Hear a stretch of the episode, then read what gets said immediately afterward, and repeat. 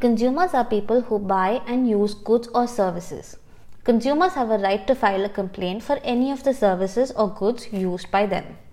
A consumer includes any person who buys goods and services as well as anyone who uses them.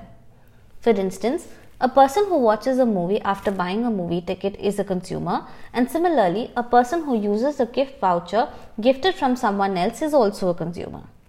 The consumer protection law does not apply to people who use goods and services for commercial purposes.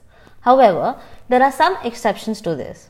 For example, a person who buys large machines for using it in their business is not a consumer. However, people who use goods for self employment are considered as consumers. For example, artists who buy art supplies for their work and beauticians who buy beauty products are consumers. A consumer also includes any person who buys and hires goods or services online. For example, if you order from an online clothes website, you are a consumer. Consumers also include people who may be facing issues related to food items such as adulteration, poor quality, lack of service, etc.